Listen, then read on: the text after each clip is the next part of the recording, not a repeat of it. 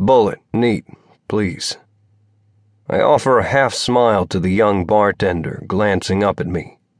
A rosy tinge dots her cheeks as her eyes scour down my body like I'm a brand new Maserati with a cherry red bow.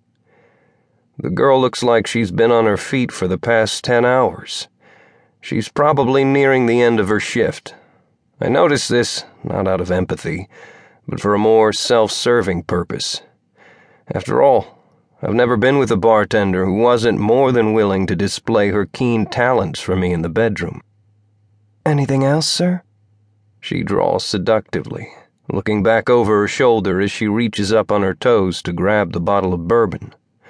Her brown eyes linger on me a beat too long, as if she's hoping I'll ask for her number instead of another drink. I let my dimpled smile spread an inch wider, and just like that, I know I could take her home if I wanted. Girls are easy, and that's the way I like it. That'll be it. I toss down a hefty tip as waves of laughter overtake the guy next to me at the bar. Bennett, my best friend and lifelong wingman, is taking a swig of his IPA, apparently entertained by the spectacle. Pulling my glass of bourbon toward my mouth, I lean back against the bar, waiting for the bartender to walk out of earshot. Sorry, man. I guess some guys just have all the luck. I mock before tipping back a sip of the dry, smoky liquor. It warms my stomach like sunshine. Yeah, right, asshole. She'll come back around, and I bet she'll only have eyes for me. He goads. This is exactly how our friendship works. Bennett and I each have our own style. He's uptown, I'm downtown. He's a fancy accounting exec and always wears his suit to the bars right after work.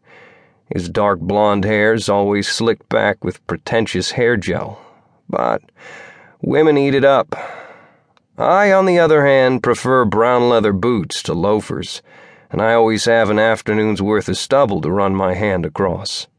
Nevertheless, women usually go for one or the other, which is why our setup is flawless. We never leave a bar alone.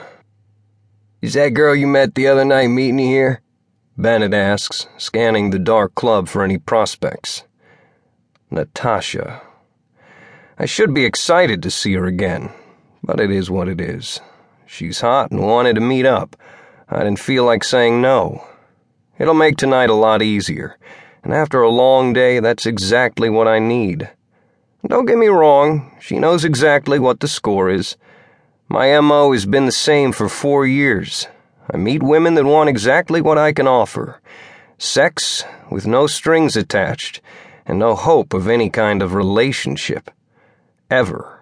Seeing Natasha for a second time is pushing it, but she made it clear that she knew what the arrangement is.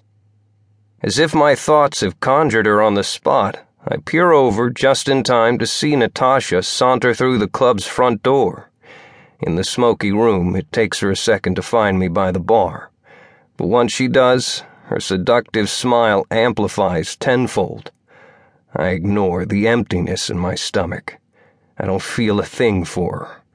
But she's hot, and one part of my body does seem to mind watching her head over. She's wearing a skin tight red dress and heels. Her brown hair falls straight to the top of her shoulders, and her dark brown eyes gleam with excitement as she steps closer. Hey, sexy, she coos once she's standing in front of me. Her gaze drifts down my body, and I have to fight the urge to roll my eyes. Any concern I had about meeting up with her again is completely vaporized. We both only care about one thing I arrogantly drag my gaze down her body, not bothering with any pleasantries as I rub a finger across my jaw. This is my friend, Bennett.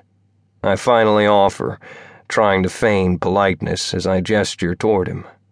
She flits her eyes in his direction for the briefest moment. Nice to meet you.